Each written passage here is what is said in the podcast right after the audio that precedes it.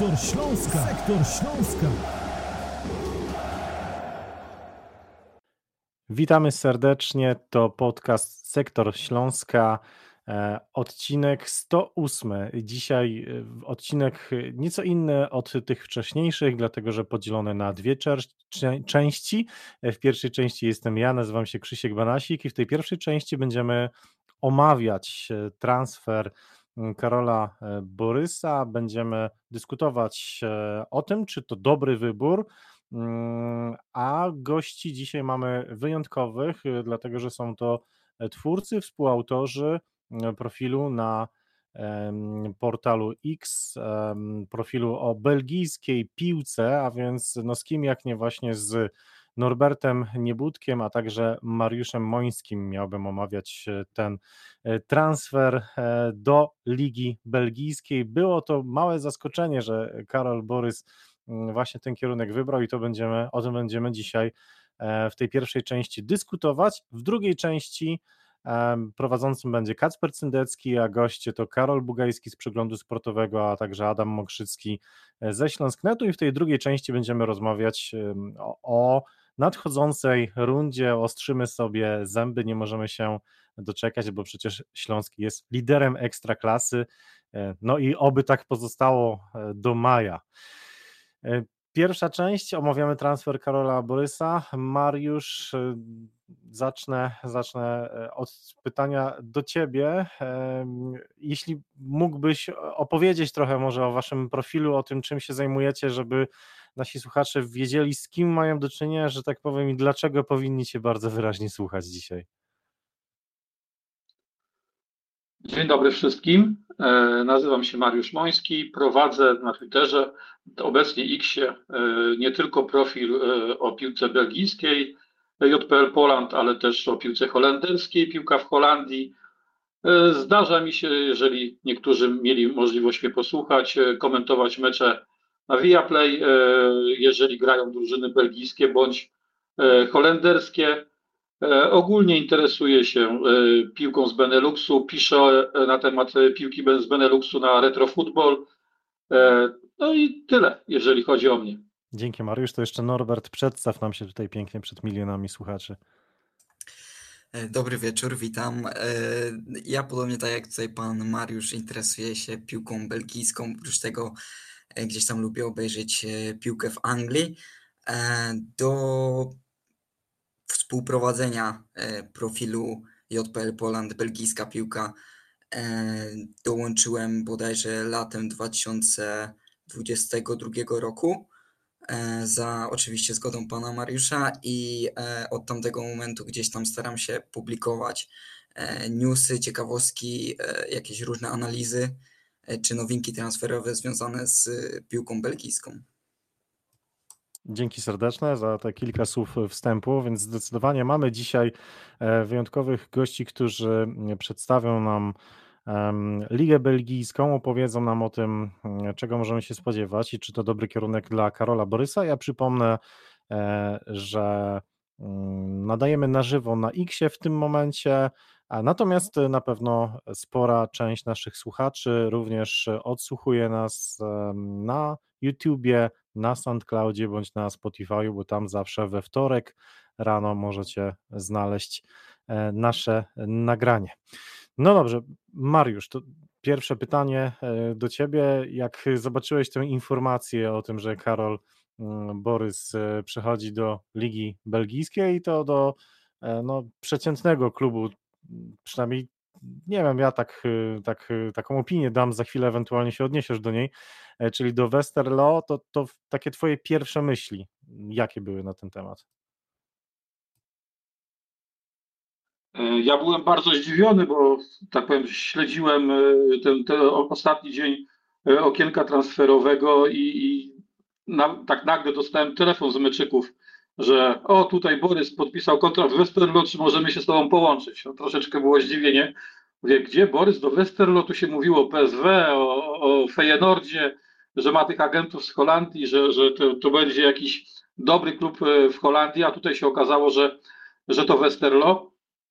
Ale po głębszej analizie e, to jest w sumie dobry pomysł, bo to jest chyba jeżeli chodzi o, o, o kadrę piłkarzy z pola, no bo nie ma co liczyć bramkarzy, bo to troszeczkę zawsze inaczej wygląda, to średnia piłkarzy z pola teraz po tym transferze Borysa e, w Westerlo to jest 22,2 roku. Więc to jest bardzo młody zespół i do tego jest trener, który przez wiele lat trenował młodzież w klub Bruche, więc e, potrafi tych młodych piłkarzy wprowadzać, potrafi ich e, prowadzić, że tak powiem, na poziomie e, belgijskiej ekstraklasy i myślę, że jeżeli miał gdzieś trafić, to w Belgii, no to tutaj będzie mu najłatwiej. To nie jest klub, gdzie jest jakaś ogromna presja, gdzie tak jak Skóraś na przykład w klub Bruche ma duży problem z, z grą na tak wysokim poziomie, bo tam jest ogromna rywalizacja, to w Westerlo będzie Borysowi dużo łatwiej zrobić ten pierwszy krok. Ale też oczywiście nikt tutaj e, tego pierwszego kroku tak za darmo nie da zrobić, więc będzie musiał przekonać do siebie e, trenera, e, żeby, żeby na niego stawiał. Norbert, czy ty mm, podzielasz zdanie Mariusza, czy, czy uważasz, że jednak Westerlo to, to może zbyt mały krok do przodu? Właśnie, czy to był krok do przodu, czy, czy, czy bardziej krok w bok, czy, czy jak, jakie jest twoje podejście do tego?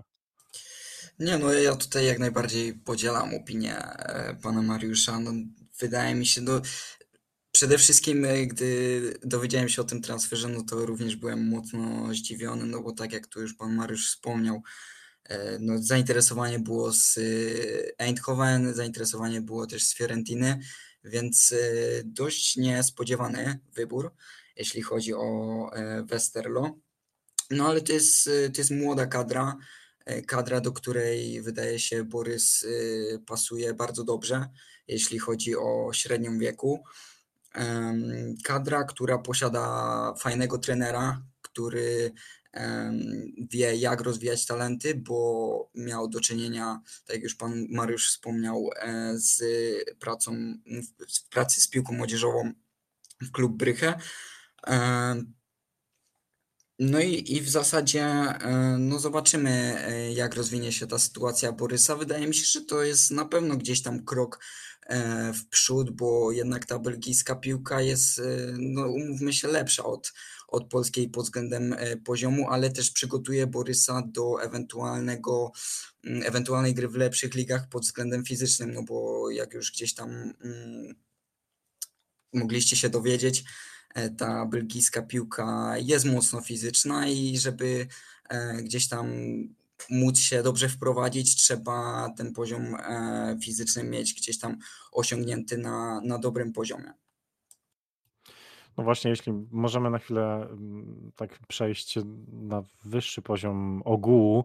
E, Liga Belgijska, no przyznam szczerze, nie jestem fanem, nie śledzę na bieżąco. Jeśli Mariusz mógłbyś po powiedzieć tak w kilku zdaniach, scharakteryzować e, tę ligę, bo pewnie no, to kibiców Śląska interesuje.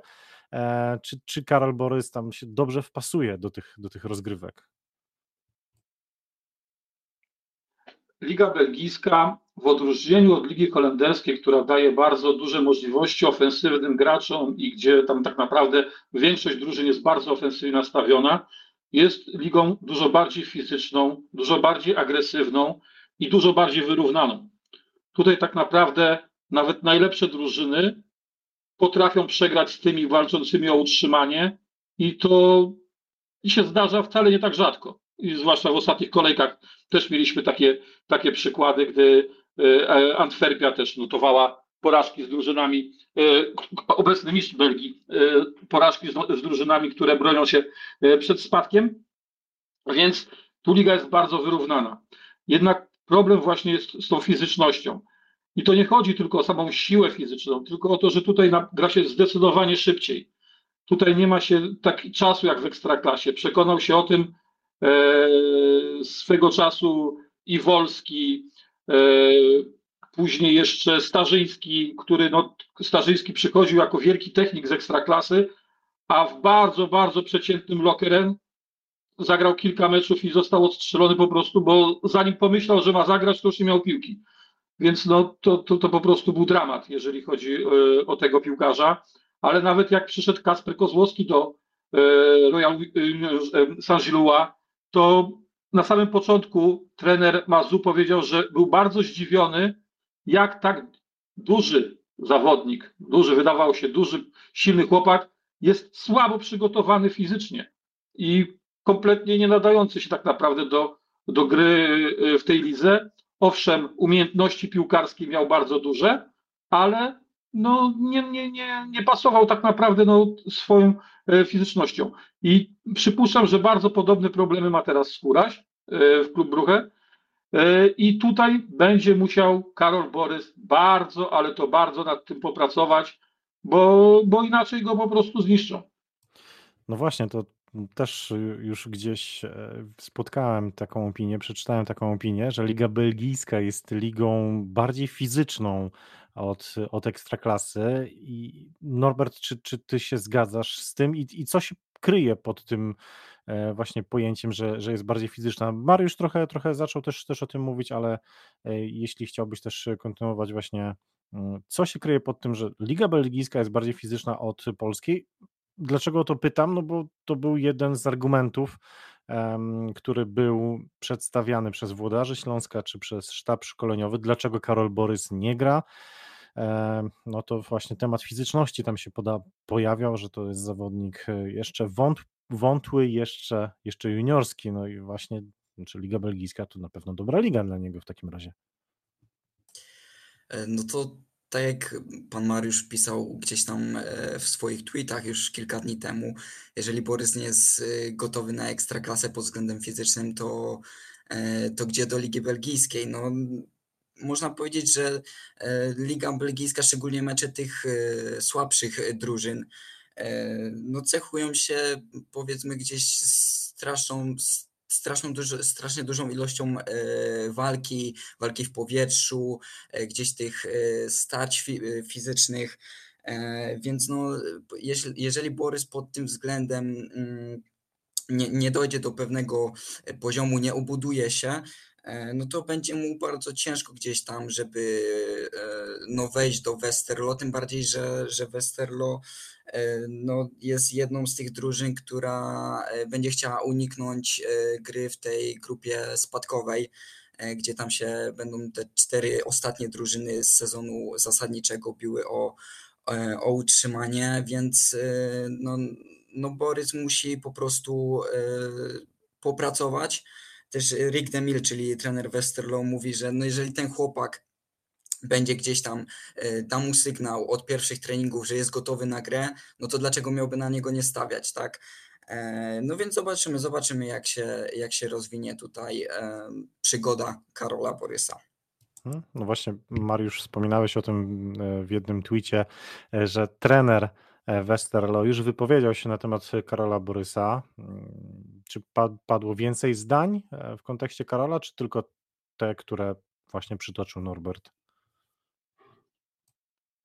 E, Rick Demil powiedział, że to znaczy od razu powiem, że to nie Rick Demil sprowadzał Karola Borysa, bo on nawet nie wiedział, że Karol Borys został kupiony.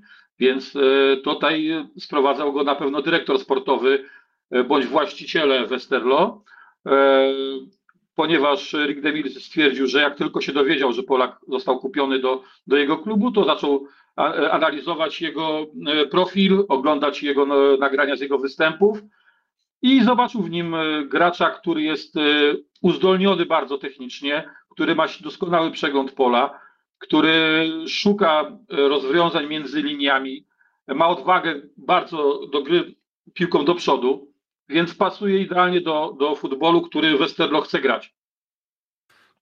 E, jest bardzo ciekawy tego, jak on będzie się e, tutaj prezentował.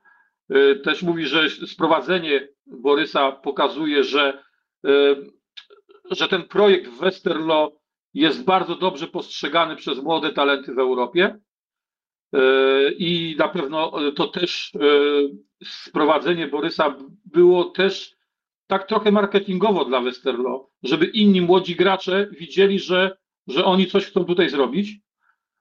E, I e, no mówi, że przede wszystkim e, główne pytanie, jak przystosuje się do fizycznego belgijskiego futbolu? On sam to powiedział, więc to nie to, że my sobie wymyślamy z Norbertem, że to jest fizyczny futbol. Po tym to też trzeba e, odróżnić troszeczkę, bo sama fizyczność to nie tylko chodzi o to, kto jest jak silny, jak się przepycha barkiem, tylko chodzi też o to, że tutaj trzeba bardzo szybko podejmować decyzje, grać na bardzo dużej intensywności. W Belgii tak naprawdę mecze się toczą od jednego pola karnego do drugiego. Tam nie ma jakiegoś tam klepania sobie piłeczki i, i rozgrywania akcji, y, że na posiadanie, bo tam się nikt coś takiego nie bawi, bo nie ma na to czasu. I, i, i to tam jest futbol naprawdę bardzo, bardzo szybki i intensywny. Może na pewno nie tak wyrafinowany technicznie jak w Holandii, ale na pewno no tutaj trzeba podejmować bardzo szybko decyzje na boisku. E, I to jest e, ta, ta, to, do czego będzie musiał się e, Karol bardzo szybko przyzwyczaić. Są w Belgii piłkarze szczupli, wątli, bardzo dobrze wyszkoleni technicznie, którzy sobie jakoś w tej lidze radzą, ale potrzebowali do tego czasu. Gwiazda, znaczy gwiazda, Nusa, który teraz miał za te 30 kilka milionów przejść do Brentfordu, to przecież on przyszedł do klubu Brugge jak miał 16 lat, a tak naprawdę na poważnie zaczął grać dopiero po roku, po półtora. Więc on tyle czasu potrzebował, żeby się troszeczkę nauczyć, pomimo że już wtedy przychodził za 3 miliony euro i już wtedy go uważano za ogromny talent yy, norweskiej piłki i europejskiej nawet. Yy, więc yy, na pewno Karol jest ogromnym talentem, oni o tym wiedzą, ale no jeżeli nie będzie gotowy na to, żeby, żeby grać, no to nikt na siłę go tam nie, nie wrzuci na boisko, żeby go psychicznie zniszczyć. No to jest bardzo zaskakujące, y, co, co właśnie powiedziałeś e, na początku swojej wypowiedzi, e, że trener Westerlo nie wiedział, że Karol Borys przychodzi do klubu. Czy to oznacza, że mm, Westerlo, no, ten pion sportowy jest zbudowany w ten sposób, że tam dyrektor sportowy wyszukuje zawodników i on sprowadza tych zawodników, nie konsultując tego z trenerem pierwszego zespołu, bo no, totalnie E, inaczej wygląda to w Śląsku. Tutaj trener Magiera, no, można powiedzieć, decyduje mm, końcowo o tym, czy danego zawodnika Śląsk pozyskuje, e, czy też nie. W większości belgijskich klubów jest tak, że to y, dyrektor sportowy, często, czasem nawet właściciele kupują bądź sprzedają piłkarzy, a nie trenerzy. Trenerzy się zmieniają, a wizje klubów pozostają te same. Jeżeli klub belgijski kupuje piłkarza, to znaczy, że cały e, widzą w nim potencjał większości klubów, bo oni żyją z tego, że handlują piłkarzami.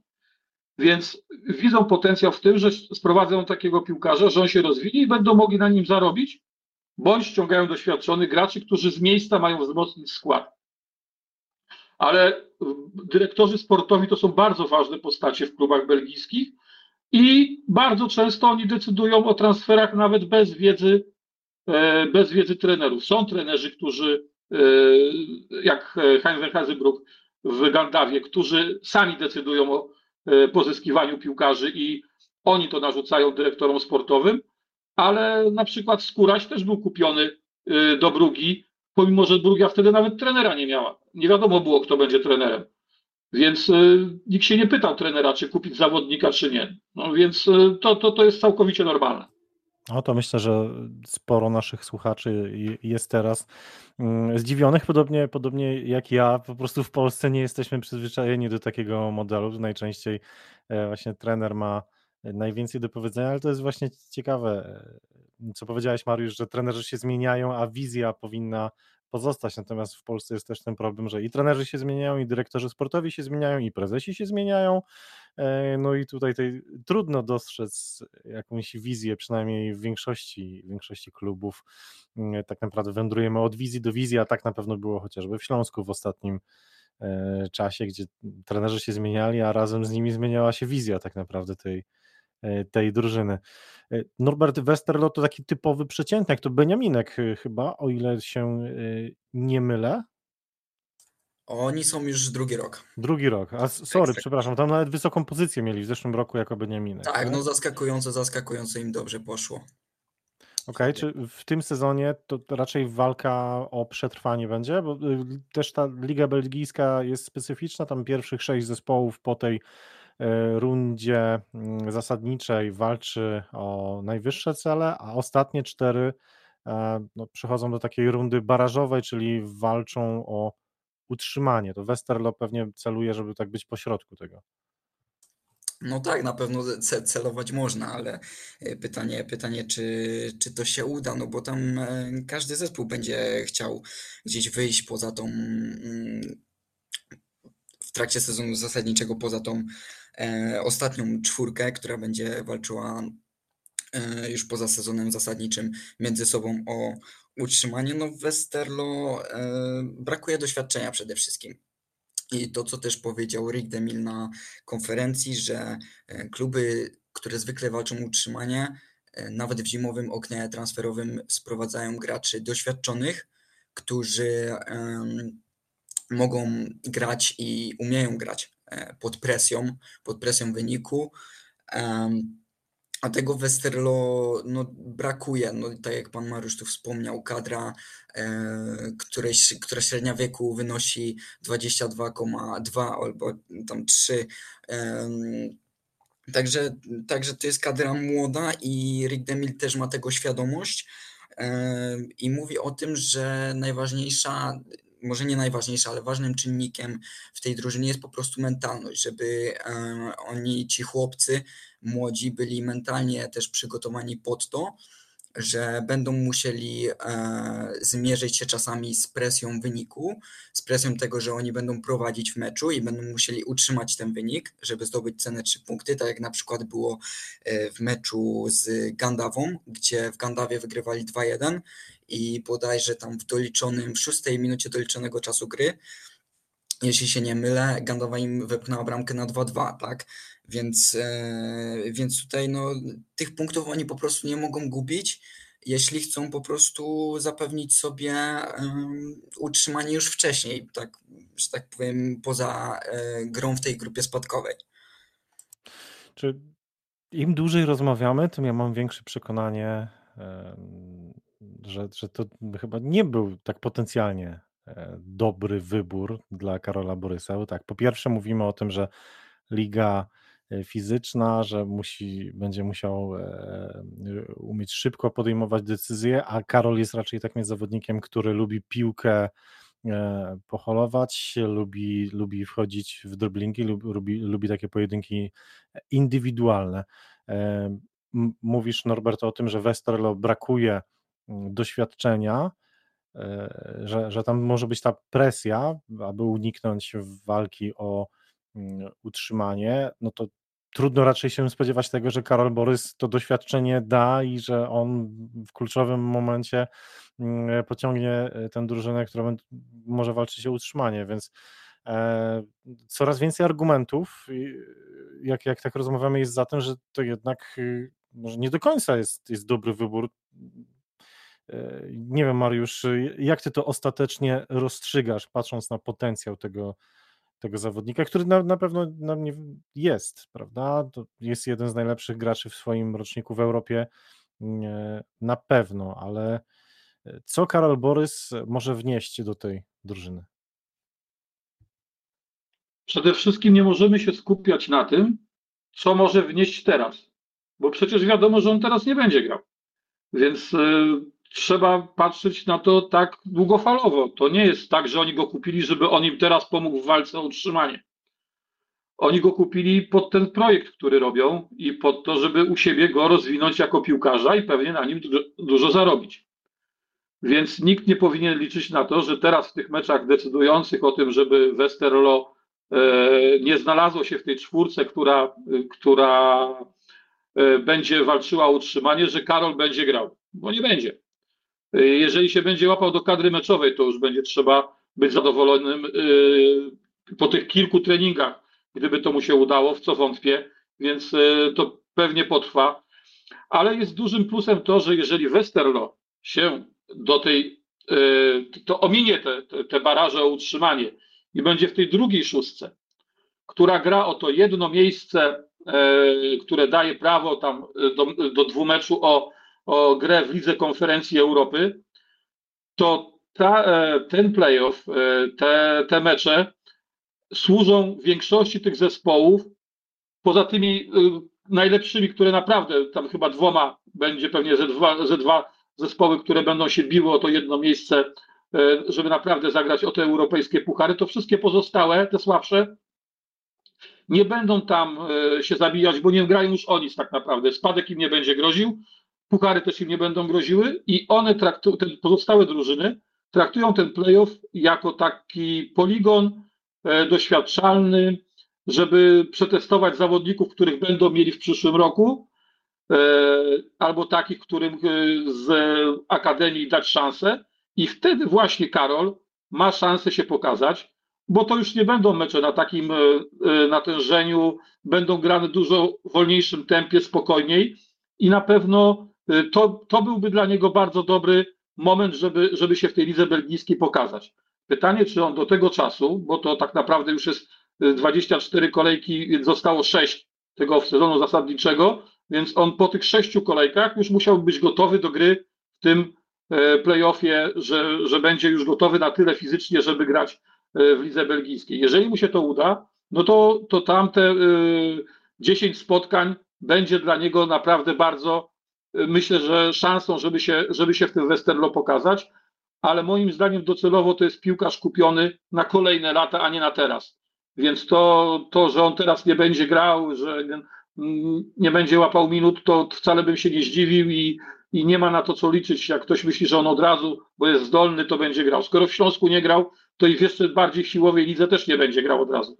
Więc yy, tu trzeba brać pod uwagę, zwłaszcza, że jeszcze piłkarz na pozycji numer 10 Madsen to jest jeden z najlepszych piłkarzy w zespole, 10 goli zdobytych w tym sezonie, więc no, wygryźć go z miejsca podstawowego to naprawdę trzeba mocno się postarać i, i myślę, że, że no, trzeba do, uzbroić się w cierpliwość. Jeżeli ma Karol Borys grać w Westerlo, to trzeba bardziej patrzeć pod kątem przyszłego sezonu, bądź tego playoffu, jeżeli no, nie będą w tej czwórce walczącej o utrzymanie. Jeśli nie będzie grał w pierwszej drużynie, to orientujecie się może jak, jak, jaka jest struktura e, tego klubu, czy tam są jakieś rezerwy, które grają gdzieś w jakiejś lidze, czy, czy, czy nie wiem, odpowiednik jakiejś centralnej ligi juniorów? Zastanawiam się w takim razie, gdzie ten Karol się będzie rozwijał teraz.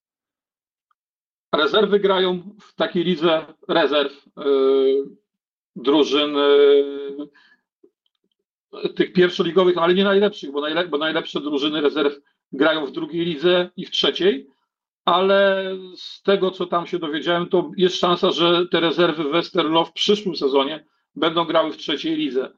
Ale no, to i tak, no, chyba nie, nie, nie patrzymy na to pod kątem, że, że Karol ma grać w trzecioligowych rezerwach, e, więc e, on ma grać w pierwszym zespole i, i razem z tym zespołem się rozwijać. Skoro gra w nim 19-letni Pitford, który, który przyszedł y, y, z PSW i, i tutaj nagle z miejsca zdobył, y, no, no też nie od początku, ale gdy się pokazał, to od razu zdobył miejsce w składzie i tego miejsca nie oddaje, to, to myślę, że i, i Karol, jeżeli do tej ligi się przystosuje, to w przyszłym sezonie mógłby spokojnie, spokojnie w niej grać i to grać na pewno więcej niż, niż gra teraz Skóraś ale no tak jak właśnie widzimy na przykładzie Skórasia, aklimatyzacja w Belgii nie jest łatwa. Większość polskich piłkarzy ofensywnych miała z tym ogromny problem. Fizycznie y, wymiękli Piotrowski w Henku, y, właśnie Kozłowski w Unionie, czy Wolski w Mechelen. To naprawdę nie jest łatwo i, i trzeba brać to pod uwagę, a naprawdę ci piłkarze polscy, którzy byli w Belgii, to nie byli przypadkowi piłkarze to też byli bardzo dobrze wyszkoleni technicznie polscy piłkarze, bardzo często reprezentanci Polski i mimo to im się nie udało. Więc tutaj wymagać od 17-latka, żeby on z miejsca wskoczył do klubu, który tam zajmuje, można tak mówić, dziesiąte miejsce w Belgii. Ale to, to naprawdę jest bardzo wyrównana liga. Yy, raz możesz być dziesiąty, w następnym sezonie możesz albo grać o puchary, albo bronić się przed spadkiem. Co na przykład widać na przykładzie Charleroi, które jeszcze niedawno grało z Lechem w pucharach, a teraz broni się przed spadkiem, więc e, Liga Belgijska jest bardzo wyrównana i, i, i tutaj nie ma co e, go skreślać, że tam Westerlo to słaby klub.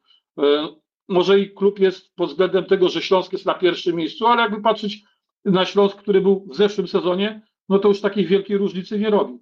Więc pora, porównajmy miejsca Śląska z zeszłego roku i Westerlo z zeszłego roku i już tutaj nie ma że to jest jakiś krok do tyłu. Więc no tutaj tak trzeba na to spojrzeć. Nie skuszę się, nie skuszę się, nie, nie, nie, nie wracajmy do, do tego poprzedniego sezonu w wykonaniu Śląska, a w zasadzie do poprzednich e, dwóch. Powoli będziemy kończyć tę pierwszą część. Ostatnie moje pytanie e, do Norberta. Czy często zdarza się, żeby Westerlo robiło takie transfery? Przypominamy, że mm, Westerlo zapłaci Śląskowi łącznie 2 miliony euro, 1 milion euro teraz, kolejny milion w ciągu roku w ratach. Mm, no Śląsk będzie mógł liczyć też na bonus od kolejnego transferu, jeżeli dojdzie do takiego transferu gotówkowego z Westerlo. Według naszych informacji mm, to powinno być około 20% od tego transferu. No i też e, Śląsk może liczyć e, za, na no, tak zwaną e, opłatę solidarnościową. Jeżeli mm, również będzie transfer gotówkowy, to prawdopodobnie około 5% dodatkowo Śląsk e, z tego tytułu zgarnie, więc to finalnie może być więcej niż 2 miliony euro. Ale no właśnie, ostatnie pytanie. Norbert, e, często w Westerlo bądź w lidze belgijskiej mamy takie transfery? No, w Westerlo można zauważyć, że e, ci tureccy właściciele no, nie żałują pieniędzy i jak trzeba było, no to wydali na przykład latem te e, tam bodajże kilkanaście nawet milionów na nowych e, zawodników. Przykładem jest Mati Afrikan, 20-letni napastnik z HNK Rijeka chorwackiego, który bodajże natłukł 14 bramek w jeszcze poprzednich e, rozgrywkach chorwackiej ligi i e, on przyszedł za bodajże tam 5, może więcej, może pan Mariusz mnie tam poprawi, e, milionów. W każdym bądź razie była to jedna z najwyższych, o ile nawet nie najwyższa E, nie najwyższy zakup e, Westerlo w, w historii. No i też można zauważyć, że, że jest więcej tych piłkarzy sprowadzanych za 1-2 miliony i głównie są to zawodnicy właśnie tacy perspektywiczni. Czy to, czy to właśnie Karol Borys ze Śląska Wrocław, czy to Jordan Boss, australijski lewy obrońca, który przyszedł do E, Westerlo z Melbourne City obecnie. Nie, już teraz nie jestem w stanie powiedzieć, czy Australia gra dalej na Pucharze Azji, czy nie, ale on e, na tym Pucharze Azji występował i był, i był pierwszym wyborem na swojej pozycji. No znalazłoby się jeszcze kilku tutaj zawodników, więc, więc tych te pieniądze tam są i te pieniądze są inwestowane właśnie w, w młodych zawodników, z których później będzie można czerpać większe zyski. To ja przypomnę tylko, że w, w, ostatnich latach ze Śląska do Ligi Belgijskiej trafiali również Riota Morioka i Waldemar e, Sobota, ale to temat już na inną opowieść, inną rozmowę. W ramach zachęty jeszcze powiem, że Karol Borys jest 15 graczem Śląska, który swoim piłkarskim CV będzie mógł wpisać grę w klubach belgijskich. Pierwszym takim zawodnikiem był, uwaga, uwaga, legendarny bramkarz Jan Tomaszewski. Więcej na ten temat będziecie mogli już niedługo przeczytać na Śląsknecie w naszym nowym stałym dziale o nazwie Jacko Wspomina, więc e, no, też legendarny śląsknetowiec Jacek Bratek szykuje dla Was bardzo ciekawy tekst w kontekście właśnie tego transferu mm, Karola e, Borysa. Bardzo, bardzo dziękuję za tę pierwszą część naszego podcastu. Zostańcie z nami, bo już e, Karol Bugajski, Kacper Cyndecki, Adam Mokrzycki nie mogą się doczekać, żeby przejąć mikrofon, a ja bardzo, bardzo dziękuję mm, e, naszym dzisiejszym gościom, specjalnym twórcom profilu belgijska piłka, mm, którzy, no, mam wrażenie, bardzo szczegółowo, konkretnie nakreślili nam, co czekać może Karola Borysa. Dziękuję bardzo. Norbert Niebudek. Dziękuję również. I Mariusz Moński. Dziękuję, Dziękuję bardzo. Dziękuję serdecznie za przyjęcie zaproszenia, poświęcony czas. Ja też już się wyciszam, przekazuję prowadzenie drugiej części naszego podcastu Kasprowi Syndyckiemu. Nazywam się Krzysiek Banasik, pozdrawiam, hej Śląsk. A więc oficjalnie witam wszystkich na drugiej części naszego pokoju, podczas której podsumujemy, zbierzemy trochę informacji i porozmawiamy na temat drugiej części sezonu, yy, którą rozpocznie Śląsk Wrocław te, ta, ta runda wiosenna, która mamy nadzieję będzie szczęśliwa dla Śląska Wrocław. WKS na pierwszym miejscu przezimował tak naprawdę cały ten e, okres zimowy. A moimi gośćmi w drugiej części podcastu będą Karol Bugajski z Przeglądu Sportowego, kiedyś też wicenaczelny Śląsknetu. Witam bardzo serdecznie. Witam, dobry wieczór. Oraz Adam Mokrzycki ze Śląsknetu. Witam Cię, Adam. Jeszcze raz witam wszystkich słuchaczy bardzo serdecznie. Ja nazywam się oczywiście Kacper Syndecki, poprowadzę tę dyskusję i przypominam również, że e, będziecie mogli włączać się do naszej rozmowy poprzez klikanie tego mikrofoniku po lewej stronie. Możecie także pisać na czacie swoje wiadomości. Ja będę starał się e, to moderować, czytać Wasze komentarze i może zacznijmy panowie od tego, jakie są wnioski po tym obozie w Umagu, w Chorwacji. Karol, czy Ty masz jakieś wizje tego, co wydarzy się w dalszej części sezonu, bazując na tych meczach sparingowych z mocnymi rywalami takimi jak Dynamo? Dynamo chociażby? Ja zawsze wychodzę z założenia, że to mimo wszystko są tylko sparingi. Oczywiście dobrze dla Śląska, że, że to byli silni rywale, bo zawsze lepiej y, powalczyć i nawet jeśli jest porażka, to, to z takimi rywalami, jakich Śląsk miał na zgrupowaniu w Chorwacji, niż gdzieś tam napawać się wysokimi zwycięstwami z niżej notowanymi przeciwnikami. Więc to jest coś, na czym można budować. Na pewno taki rezultat y, jak ten bezbramkowy remis, to już było w Austrii z Salzburgiem, ale, ale wcześniej też wygrana z drużyną Domżale, y, czy podjęcie rywalizacji i z Dinamem Zagrzeb i z Hajdukiem Split, to są, to są rzeczy, które mogą cieszyć trenera Jacka Magierę, y, ale będę się jednak trzymał tego swojego wniosku, że, że zupełnie czymś innym są mecze towarzyskie, zupełnie czymś innym są mecze sparingowe, a czymś innym jest liga. W przypadku Śląska no, czasami nie można bazować nawet na początku ligi, chcąc przewidzieć to, co się będzie działo dalej, bo pamiętamy, jak Śląsk wyglądał na początku poprzedniej rundy i później ta, ta metamorfoza, to pytanie, które sobie zadawaliśmy jeszcze długo. Co się wydarzyło w tym tygodniu po meczu ze Stalą Mielec, a przed meczem z Lechem Poznań, od którego zaczęła się ta trwająca cały czas seria meczów bez porażki? Tak, Adam, a ty jakbyś miał tak wybrać jeden ze sparingów, który najbardziej ci się podobał, który sprawił u ciebie najwięcej, może nawet uśmiechu, to który to by był e, z tych meczów testowych? Mm, tak jak Karol tutaj powiedział wcześniej, że na pewno lepiej jest się przygotowywać na tle dużo bardziej wymagających, lepszych, bardziej renomowanych rywali. Jeśli chodzi o, wy, o i samą postawę Śląska, to chyba ten, ten pierwszy mecz przeciwko Dynamo Zagrzeb najbardziej mnie urzekł. Wrocławianie cały czas byli e, pod, e, pod kontaktem na tle bardziej renomowanego rywala. Mm, przegrali e, koniec końców jedną bramką, no ale to, to był tylko sparring. Najważniejsze było to, że grali jak równy z równym. To samo z Red Bullem Salzburg, remis 0, 0 do 0.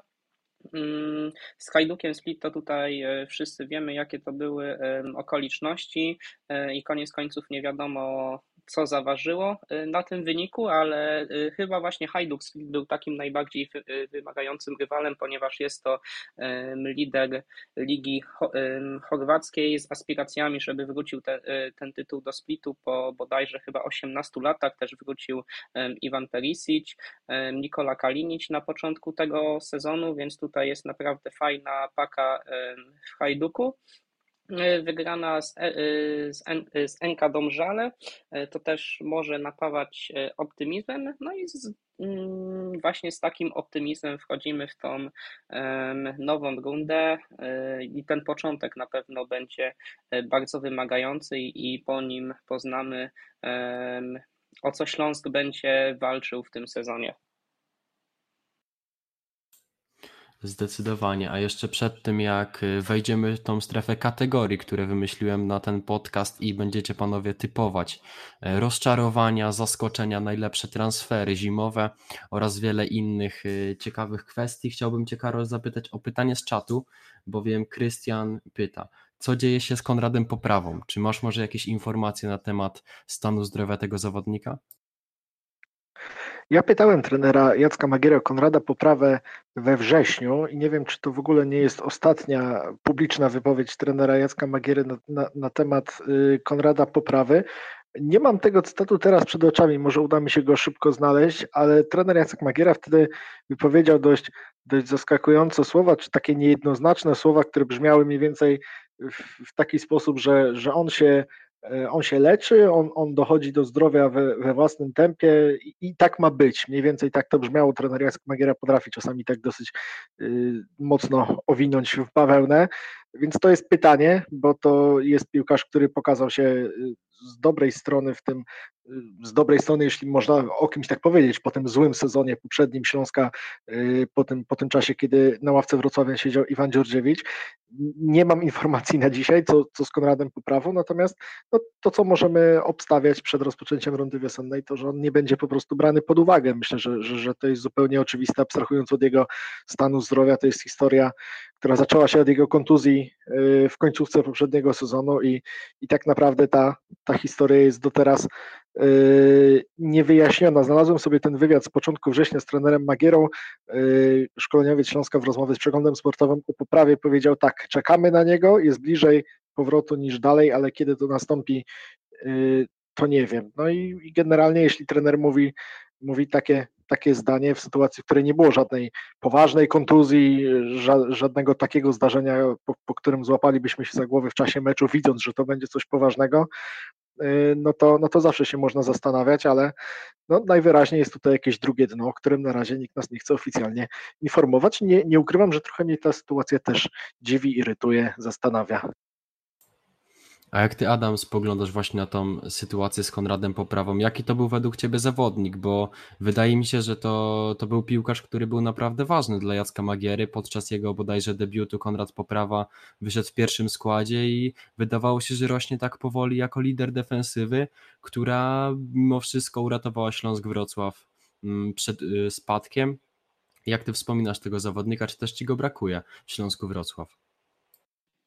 No faktycznie tak to wyglądało, że Konrad Poprawa wyrastał tutaj na y, jednego z liderów defensywy, e, no ale teraz nie ma, e, nie ma Konrada Poprawy, ale są za to inni zawodnicy e, mi w jego buty, a nawet przerośli te jego buty. Łukasz Bejger, który fantastycznie się spisuje, no i przede wszystkim Aleks Petkow, który jest jednym z najlepszych transferów Dawida Baldy do tej pory za jego kadencji e, w Śląsku Wrocław jest też jednym z lepszych transferów w całej ekstraklasie e, w całym tym sezonie, więc aż tak mocno nie, nie doskwiera teraz brak Konrada Poprawy.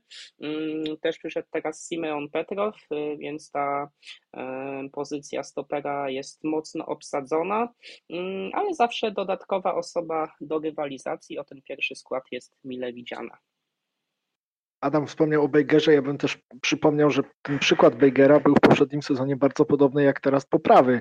To znaczy Łukasz Bejger jesienią 2022 roku też zniknął y, z, z orbity zainteresowania trenera Iwana Dziurdziewicza. Grał na początku tak sobie teraz spoglądam w drugiej lidze, zagrał w tym meczu Pucharu Polski z ruchem Wysokie Mazowieckie, no i później ten wielki powrót trochę z konieczności w meczu z Górnikiem Zabrze, kiedy wyszedł w pierwszym składzie, strzelił gola, miał tam chyba asystę i asystę drugiego stopnia, później czerwona kartka i, i z Radomiakiem i z Lechem w Pucharze Polski, ale generalnie wtedy już y, wrócił do, do grania i, i wrócił do wyjściowego składu i grał tak zarówno u trenera Dziurdziewicza, jak i u trenera Magiery, więc coś takiego w Śląsku jest, może czasami, że ci obrońcy znikają. Nie wiem, czy to wynika z, z, z dużego wyboru, bo, bo, ten wybór jakiś szczególnie ogromny nigdy nie był, ale, ale no są, są takie okoliczności, które sprawiają, że piłkarze, do których już zdążymy się przywiązać i oni nie wyglądają źle, później jakoś zupełnie na, na drugi plan e, schodzą. Muszę się na momencik e, wtrącić do tego, co, e, co powiedziałeś, bo ja wiem, że masz wspaniałą pamięć i bardzo lubisz powspominać, ale w meczu z Górnikiem Zabrze wtedy Łukasz Bejger e, strzelił gola i zaliczył dwie asysty. No, coś, coś świtało. Wiem, że z Twoją pamięcią nie wygram, także to była walka skazana na porażkę, ale spróbowałem, więcej nie będę. Myślę, że tutaj pora już na remis w tej walce wielkich umysłów i przejdźmy do e, do tej zabawy, o której wcześniej wspominałem, czyli mamy kilka kategorii i zacznijmy może od rozczarowań sezonu, rozczarowań takich predyk e, predykcji rozczarowań sezonu, które według Was mogą nastąpić panowie? Karol, czy, czy Ty widzisz już jakiegoś piłkarza, który ma szansę na to, żeby być rozczarowaniem rundy? Bo moim zdaniem wiele mówi się o Patryku Klimali, jest taki duży hype na tego zawodnika i obawiam się o to, że Patryk Klimala może nie podołać temu tej presji, która jest na niego stopniowo nakładana. Patryk Klimala może mieć ciężko w tej rundzie o tyle, że niełatwym zadaniem będzie wkomponowanie go do tej dobrze funkcjonującej maszyny, którą stworzył trener Jacek Magiera i jego piłkarze w rundzie jesiennej, e, bo nie wiem za bardzo, gdzie można byłoby go umieścić przy założeniu, że Eric Exposito oczywiście ma e, pewne miejsce w podstawowym składzie, można powiedzieć, grajmy dwójką napastników, oczywiście, natomiast to jest zmiana systemu i też no, trzeba jednego zawodnika tak czy inaczej z tego składu wyjąć. Ja powiem szczerze, jestem pełen dobrych myśli a propos Patryka Klimali i, i, i zachowując pe, pełen obiektywizm, jednak życzę mu jak najlepiej, bo wydaje mi się, że to jest taki bardzo przytomny, świadomy chłopak, czy, czy, czy mężczyzna, bo 26 lat już w tym roku, który wie, wie po co wraca do ekstraklasy, wie po co ten, ten krok wstecz wykonuje i no jestem bardzo ciekaw, jak, jak, jak w Śląsku się sprawdzi. Ja nie chciałbym wręczać takiego pocałunku śmierci, więc, więc trochę, trochę ucieknę od pytania, kto, kto będzie takim rozczarowaniem y, tej rundy, ale powiem inaczej. Dla wszystkich ta runda będzie trudniejsza y, w Śląsku. Na Śląsk cała liga będzie patrzeć inaczej. Co już chyba też widzieliśmy w końcówce rundy jesiennej, co, co, co, co pokazała skala trudności, na przykład takiego meczu z Koroną Kielce, który wydawało się, że, że Śląsk może, czy powinien u siebie spokojnie wygrać, a, a, a, a było trudno po prostu Śląskowi w tym meczu i y, też nieprzypadkowo jeden z niewielu meczów w minionej rundzie, w którym Śląsk nie strzelił gola. Y, ja jestem pełen ostrożności generalnie co do, co do Śląska, jako drużyny przed tą rundą, przed tą rundą wiosenną. Tak jak po rundzie jesiennej mieliśmy chyba nadmiar e, takich kandydatów do, do tytułu e, czy MVP, czy, czy po prostu wyróżniających się graczy w skali całej ligi, no to obawiam się, że teraz tak nie będzie. Adam, a ty, czy, a czy ty widzisz jakieś takie negatywne e, ogniwo, czy, czy według ciebie jest jakieś tutaj rozczarowanie albo możliwość na to, żeby było rozczarowanie jednego z piłkarzy, którzy dołączyli e, w, lat, e, w zimę do Śląska? No, powiem podobnie tak jak Karol, że nie chciałbym tutaj wskazywać konkretnego nazwiska, bo zwyczajnie nie ma co wyłożyć z fusów. Faktycznie coś może być z tym Patrykiem Klimalą, ale to tylko dlatego, że te oczekiwania są dosyć wysokie. Z tego, że wrócił z zagranicy, grał no, można powiedzieć, że e, w nie byle jakich klubach. Też będzie ciężko mu się właśnie wkomponować, tak jak Karol powiedział, w tą świetnie współpracującą maszynę Jacka Magiery, bo nie wiadomo, czy e, Jacek Magiera zdecyduje się na przejście na dwóch napastników, bo wiemy, jak to wyglądało kiedy byli na boisku i Erik Exposito i Kenneth Zohore praktycznie nie byli razem na boisku, tylko w meczu z e, Niepołomice i w pewnych momentach, kiedy Duńczyk meldował się e, z ławki rezerwowych na boisku.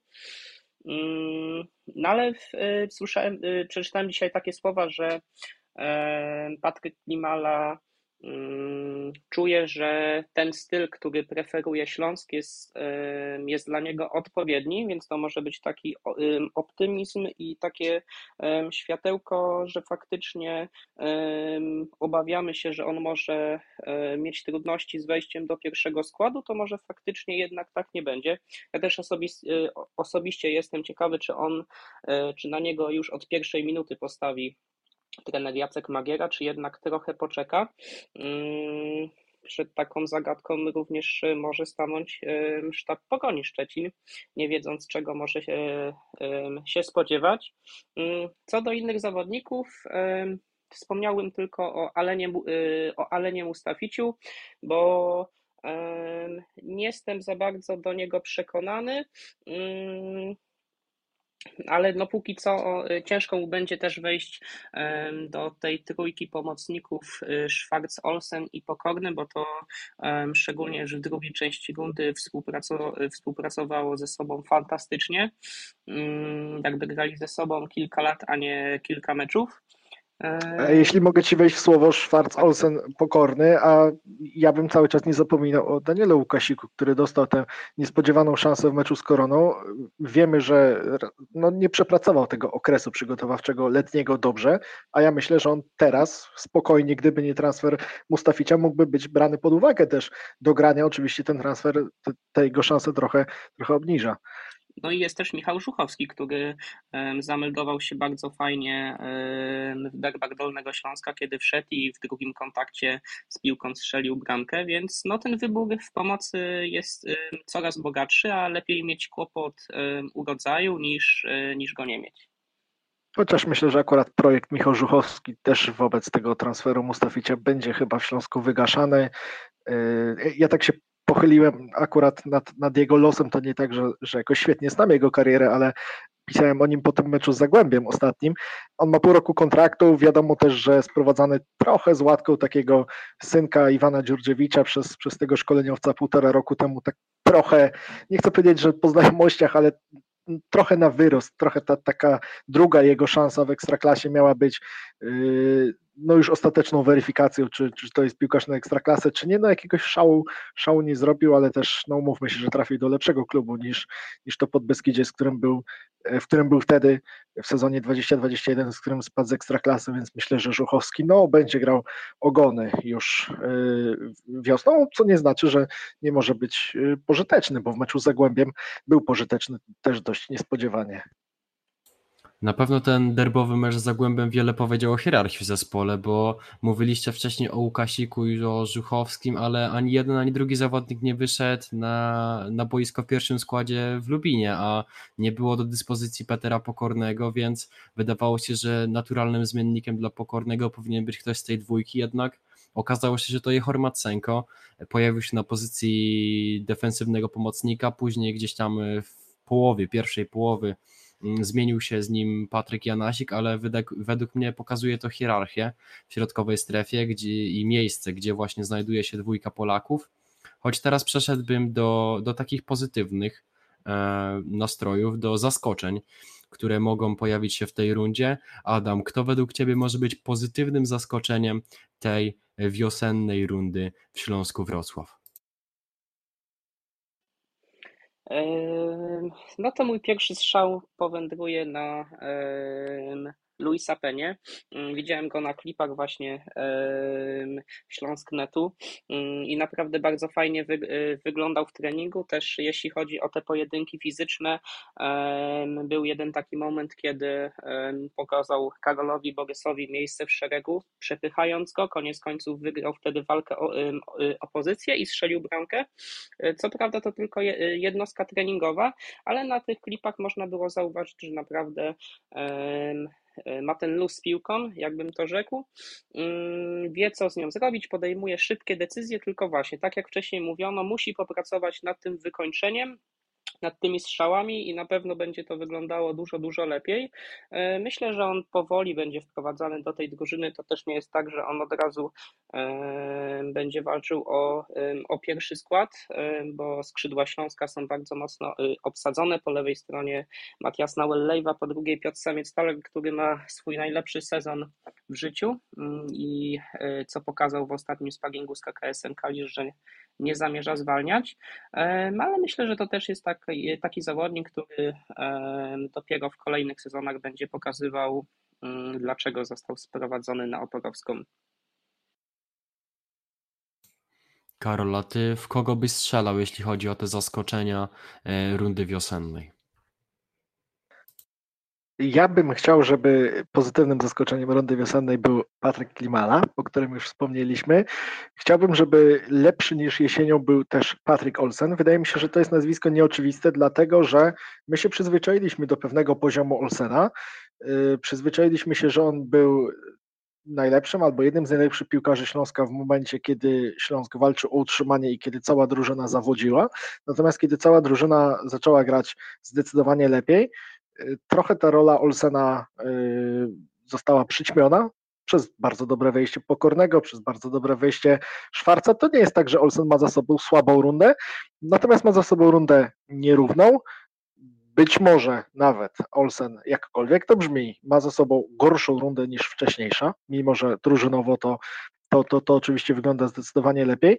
I miał też takie momenty zupełnie niepotrzebne, o tym też mówił kilka razy trener Jacek Magiera, kiedy on się denerwował po prostu, zagotowywała mu się głowa, nie był takim liderem na boisku, jakiego on potrzebował, niepotrzebne żółte kartki, y, cztery już jesienią i, i pauza w tym meczu z Zagłębiem, bardzo ważnym, niepotrzebna żółta kartka w meczu z Koroną yy, tydzień wcześniej, więc ja bym sobie po Olsenie tak nieoczywiście yy, wskażę, oczekiwał, oczekiwał i obiecywał trochę więcej, bo no to jest też piłkarz z określonym doświadczeniem walki o najwyższe cele. Często mówiliśmy, że yy, no on jest przyzwyczajony do czegoś innego niż walka o utrzymanie w ekstraklasie, więc może być mu trochę ciężko, no to teraz będzie, będzie walka o najwyższe cele i, i niech teraz tę swoją jakość pokazuje i, i to doświadczenie, które zdecydowanie ma. Na pewno Patrick Olsen to zawodnik, który jest jednym z liderów zespołu. Wiemy, że nosił też opaskę kapitańską. Później ta jego kariera w Śląsku Wrocław y, szła w różne kierunki, bo była ta ospa y, na zakończeniu poprzedniego sezonu i nie mógł pomagać drużynie w utrzymywaniu się w lidze. Mm, ale na pewno jest to wartościowy piłkarz, który, którego Jacek Magiera darzy zaufaniem dużo meczów w tym sezonie. Na początku był potrzebny ten zimny prysznic, ale Duńczyk się po nim otrząsnął, tak jak Karol mówił, że to nie jest jeszcze takie maksimum e, tego, co może pokazać na pewno Patrick Olsen. Pamiętam, że ty Adam kiedyś porównywałeś Patricka Olsena do, do Josue mm, w okolicach e, meczu z Legią Warszawa. Jak ty byś teraz e, tak po czasie zestawił tych dwóch zawodników, bo można powiedzieć, że stylistycznie pod względem gry, może też charakteru, są to zbliżeni piłkarze. Ale ty łapiesz za słówka. No tak było, nie powiem, że nie, ale miało to miejsce nie w tym meczu wygranym z Legią 4 do 0, tylko jeszcze dwa mecze wcześniej na 75-lecie klubu, bo wtedy Patrick Olsen właśnie tak jak Karol mówił był w dobrej formie, kiedy Śląskowi za bardzo nie szło, to on był jednym z liderów. Co też można powiedzieć o tych dwóch zawodnikach, to na pewno są bardzo temperamentni. Też Karol o tym wspomniał, że e, Patrick Olsen potrafi się w łatwy sposób y, zagotować. Właśnie złapał żółtą kartkę przeciwko, przeciwko Koronie Kielce i musiał pauzować w derbach Dolnego Śląska w Lubinie. Podobnie z, z bardzo łatwo go sprowokować. Y, mam przed oczami taki obrazek z meczu z ŁKS-em, kiedy piłkarze Legii e, schodzili do szatni i byli rzucani śnieżkami, to tam Josue też nie wytrzymał, pokazywał różnorakie gesty w stronę kibiców ŁKS-u, którzy również zachowali się nienależycie, ale mimo wszystko piłkarzowi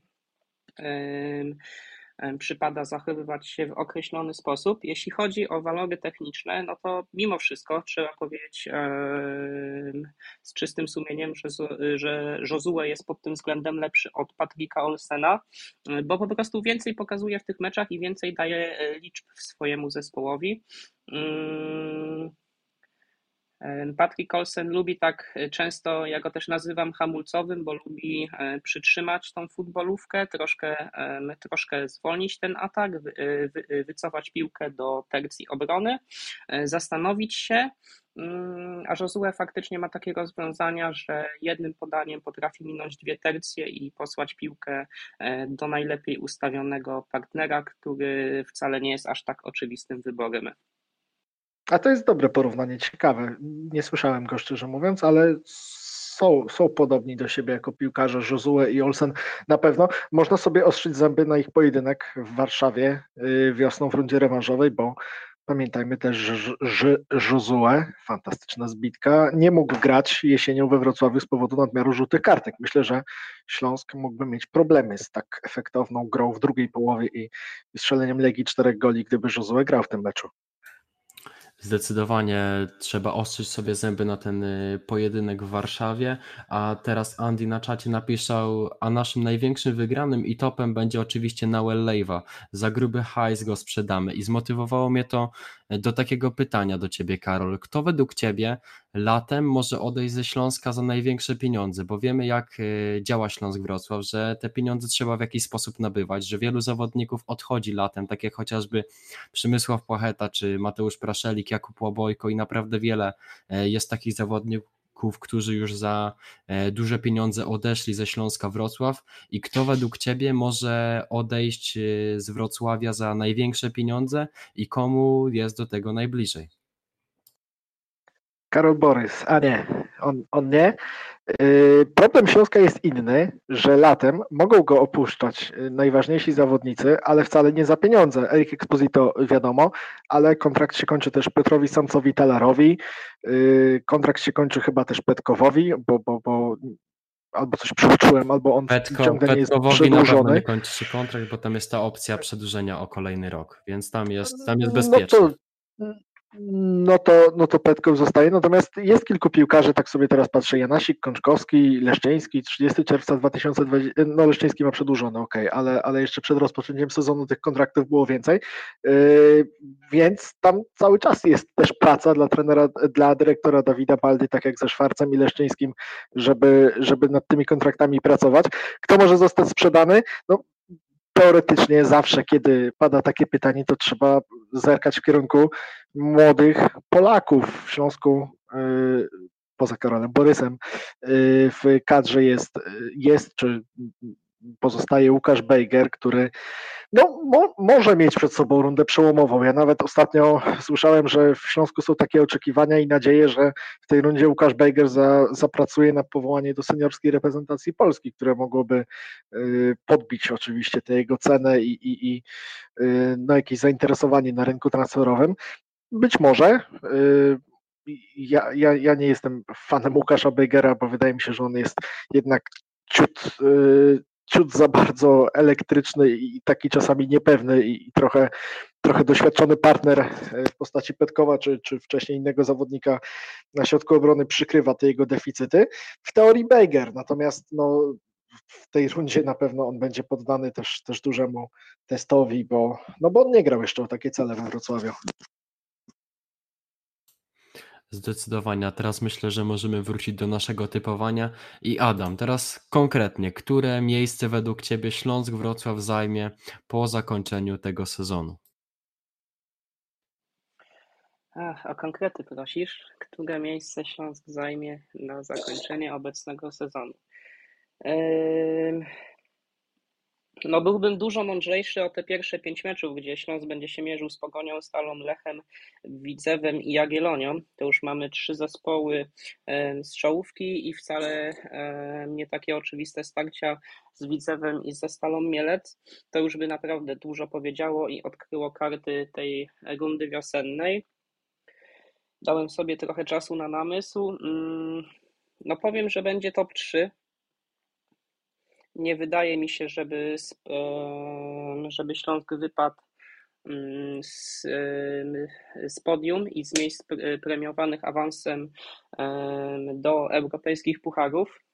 Chciałbym bardzo, żeby to było najwyższe miejsce na podium, mm, ale no do tego jeszcze daleka, długa droga, choć jest już em, mimo wszystko troszeczkę bliżej niż dalej, bo mamy już 19, a nie 17 meczów em, na półmetku, więc zostało 15 finałów, em, żeby to mistrzostwo wywalczyć, albo przede wszystkim, żeby znaleźć się w tej Europie, bo działacze Śląska mówią o tym, że, że powyżej tego czwartego miejsca czy trzeciego, w zależności od tego, kto wygra Puchar Polski, nie będą schodzić. Karol, a według Ciebie, które miejsce Śląsk Wrocław zajmie po zakończeniu tego sezonu? Ja już powiedziałem, że ta runda będzie dla Śląska na pewno zdecydowanie trudniejsza i e, spotykam się dosyć e, często w ostatnich dniach z takimi opiniami i z takimi typowaniami, że Śląsk może wylądować ostatecznie na tym niepucharowym piątym miejscu, czy ewentualnie pucharowym, być może nie pucharowym, to zależy od Pucharu Polski, czwartym miejscu. Ja, ja potrafię sobie to wyobrazić. Dla mnie Śląsk y, dzisiaj jest najpoważniejszym kandydatem do mistrzostwa tylko dlatego, że jest liderem, ale tak z gry, tak ze stylu, tak z potencjału, tak z, z oceniania tego, co się może wydarzyć, to, to nie, to są trzy punkty przewagi. Jedna kolejka w teorii, w której można to nadrobić. I, I, patrzę sobie, jakie zespoły są za Śląskiem. Jagiellonia, która gra chyba najlepszą piłkę w Ekstraklasie, Lech, który ma nowego trenera i też z tego, co słychać, już Mariusz Szurmak układa ten zespół i chce uwolnić ten jego ofensywny potencjał. Raków bez europejskich pucharów, Legia i Pogoń podrażnione odległymi miejscami, więc y, oczywiście Śląsk ma historyczną szansę na wyciągnięcie ręki i myślę, że puchary będą dla niego sukcesem w tym sezonie. Nikt, nikt tu nie będzie rozdzierał szat, dlatego że nie będzie Mistrzostwa Polski. Natomiast yy, i Śląsk dużo zrobił zimą, żeby to, ten, ten, ten sukces na koniec sezonu osiągnąć, jakim będzie medal Mistrzostw Polski, bo sprowadził kilku ciekawych piłkarzy. To, to ma być coś więcej niż tylko uzupełnienia składu. Yy, natomiast yy, Śląsk trochę, trochę tworzy wokół siebie taką drużyna śląska, wokół siebie taką atmosferę oblężonej twierdzy, takiego udowadniania niedowiarkom, takiego my im wszyscy pokażemy, takiego yy, nie, nie doceniajcie nas, a, a, a wtedy zobaczycie. Trochę jak Puszcza, która walczyła o awans do Ekstraklasy i jej się udało, więc to, to, to, to wcale nie jest powiedziane, że że Śląskowi się nie uda. Yy, natomiast w przypadku Śląska też jest jedno istotne pytanie, co się wydarzy, jeśli wyniki przestaną się zgadzać, bo yy, odpowiedzi yy, i takiego planu B w przypadku zespołu Jacka Magiery w rundzie jesiennej nie poznaliśmy. Dopóki to nie żarło, to nie żarło, a jak zaczęło żreć, no to zaczęło i, i generalnie tak się Śląsk doturlał do końca rundy jesiennej, a co, co by się wydarzyło, gdyby na przykład przegrał dwa z trzech pierwszych meczów w nowym roku, albo przegrał tylko ten pierwszy mecz z Pogonią. Tego nie wiadomo, a są też złe doświadczenia z pierwszej kadencji trenera Jacka Magiery y, w Śląsku. Y, co się zaczęło dziać, kiedy zaczął się kryzys? To się zaczął tak poważny kryzys, że, że Śląsk z czołowych lokat y, no, dołączył do walki o utrzymanie na koniec sezonu, a Jacek Magiera tego sezonu na ławce Śląska nie skończył, więc to też dla samego szkoleniowca będzie papierek lakmusowy trochę, bo on dużo mówi o tym, jak się zmienił, o tym, y, ile wniosków wyciągnął po tej pierwszej kadencji w Śląsku. Zobaczymy. Y, myślę, że, że teraz dostanie najlepszą szansę od losu albo, albo dzięki tej swojej pracy po prostu, którą wykonał w pierwszej części sezonu, jest, jest w połowie drogi, żeby pokazać, że, że to nie są tylko słowa, że to będą wnioski. A mogę Cię pociągnąć dalej za język i się zapytać, kogo upatrujesz, e, jaki zespół z czołówki upatrujesz w roli tego największego e, faworyta do Pucharu? Bo tutaj patrz, jest, jest Jagiellonia Białystok, która faktycznie gra najładniejszy dla, e, dla, dla oka futbol, ale oni prowadząc 3 do 0 spuszczą niepołomice. Potrafili nie wywieźć trzech punktów, mm, a nawet było blisko, żeby ten, żeby ten mecz koniec końców przegrać.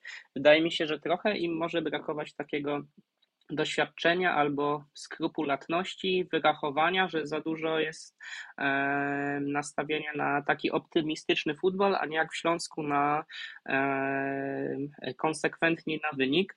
W Lechu przyszedł Mariusz Ruma, który e, odchodząc z Lecha, no fakt e, zdobył te wicemistrzostwa, ale no kibice w Poznaniu wcale nie upatrują tego jako sukces, a po Lechu no to nie poradził sobie, bardziej się odbijał od tych wszystkich klubów, których przyszło mu je prowadzić.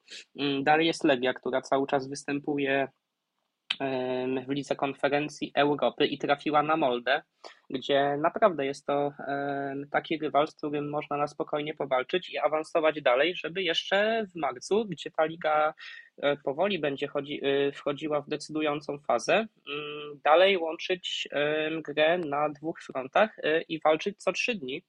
Szczególnie, że Legia już od tamtego sezonu, według mnie, uważam, że stołeczny zespół jest w fazie takiej przebudowy, i, i ona, ona musi trochę potrwać, żeby Legia znów była takim potentatem, który e, będzie faktycznie straszył wszystkich rywali na podwórku, a nie, że a nie, że faktycznie mm, na tą Legię łatwiej się zmobilizować i ona uważa, że coś jej się należy na tym boisku. Takie mam przeświadczenie, że trochę, może nie sodufa, ale ta nadmierna pewność siebie trochę uderzyła gdzie te wyniki nie zaczęły iść w parze z tą pewnością siebie. No i mamy Raków Częstochowa, gdzie tutaj przynajmniej ja bym się upatrywał największego rywala do mistrzostwa, bo faktycznie kadra została jeszcze bardziej poszerzona. Chociaż dyrektor sportowy Rakowa ostatnio mówił, że chciałby mieć krótszą kadrę, ale mieć samych jakościowych zawodników, niż żeby ona była szeroka, taka jak jest teraz. No i dodatkowy plus, że nie grają w europejskich pucharach na wiosnę. Ja w normalnych okolicznościach powiedziałbym, że najpoważniejszym kandydatem do Mistrzostwa Polski, mimo tych strat w tabeli, które umówmy się, są jednak znaczne w przypadku tych drużyn od trzeciego miejsca od Lecha. W normalnych okolicznościach powiedziałbym, że Legia, natomiast trener Kostaruniaić niestety dla siebie i niestety dla Legii pokazał już w Ekstraklasie, pracuje tutaj ponad 6 lat, że jest szkoleniowcem, który nie dowozi. Yy, tak było w Pogoni, tak jest w Legii i naprawdę nie przypuszczam, żeby, żeby to się miało zmienić. Nie wiem, z czego to wynika, yy, jak to jest, że to się stało cechą tego szkoleniowca, który no zawsze jest blisko, tak jak z Pogonią yy, tych, tych mistrzostw Polski, tak jak z Legią teraz jest bardzo blisko podium, ale jednak jest, jest na odległym jak na Legię, na słabym piątym miejscu, więc nie wierzę w to, że Legia może, może pod jego wodzą akurat zdobyć mistrzostwo Polski.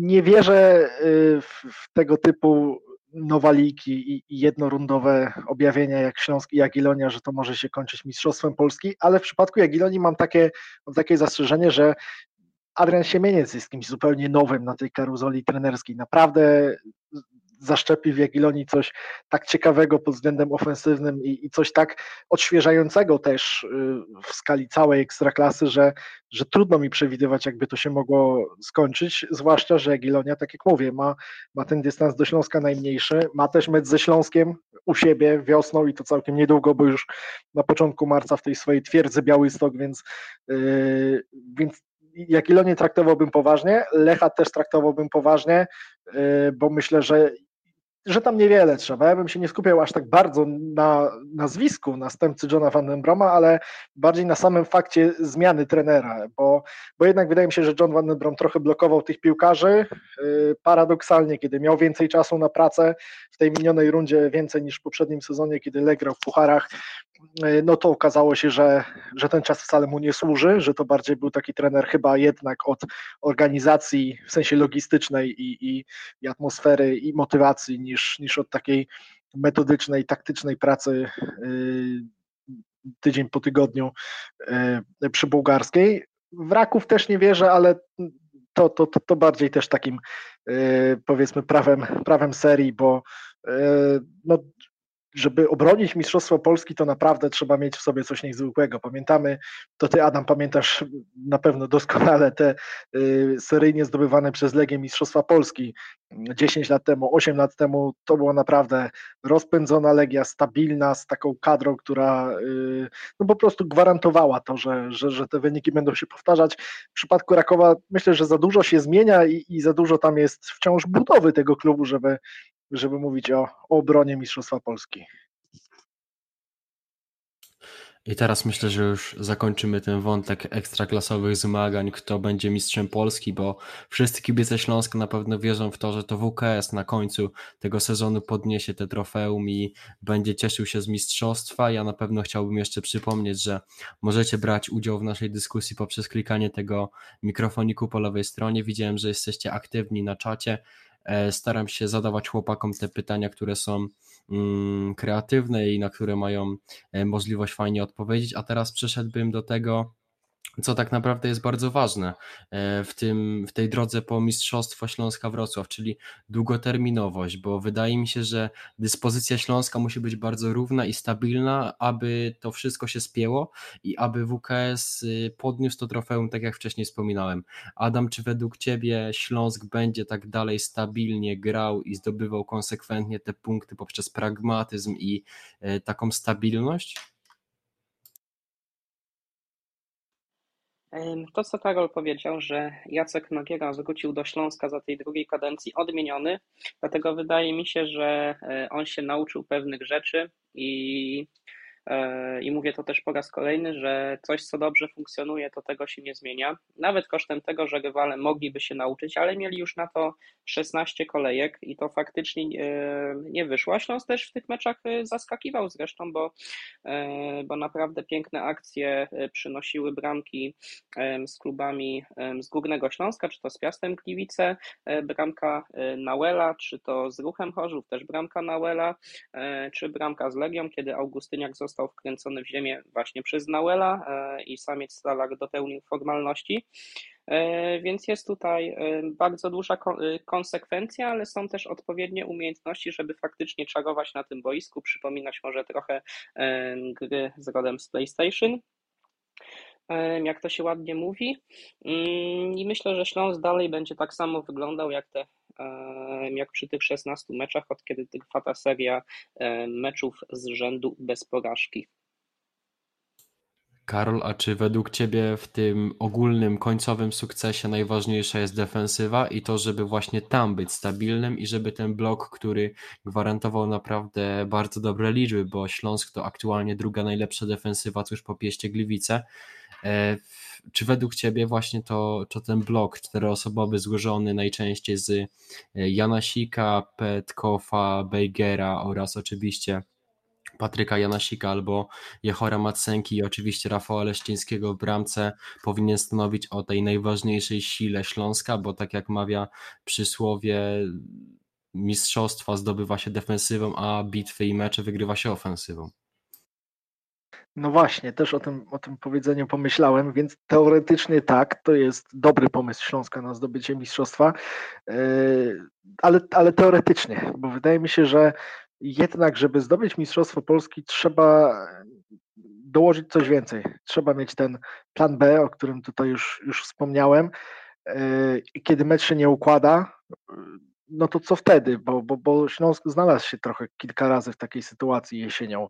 Y, póki utrzymywał czyste konto, no to było dobrze, ale kiedy trzeba było zareagować na straconego gola w meczu, w którym nic y, tego nie zapowiadało, na przykład, nie wiem, z ŁKS-em, na przykład z ruchem, y, kiedy wydawało się, że Śląsk prowadzi, że wszystko jest już poukładane i, i zmierza w kierunku wygranej z czystym kątem albo po prostu korzystnego rezultatu, no to wtedy przydaje się ofensywa, no to wtedy już ta, ta defensywa, która może dobrze funkcjonować, nie sprawi, że liczba straconych goli się wyzeruje, że, że, bramki, że bramki nie uznamy. Można też tracić gole po rzutach karnych, a akurat Śląsk tych goli tracił dużo w rundzie jesiennej.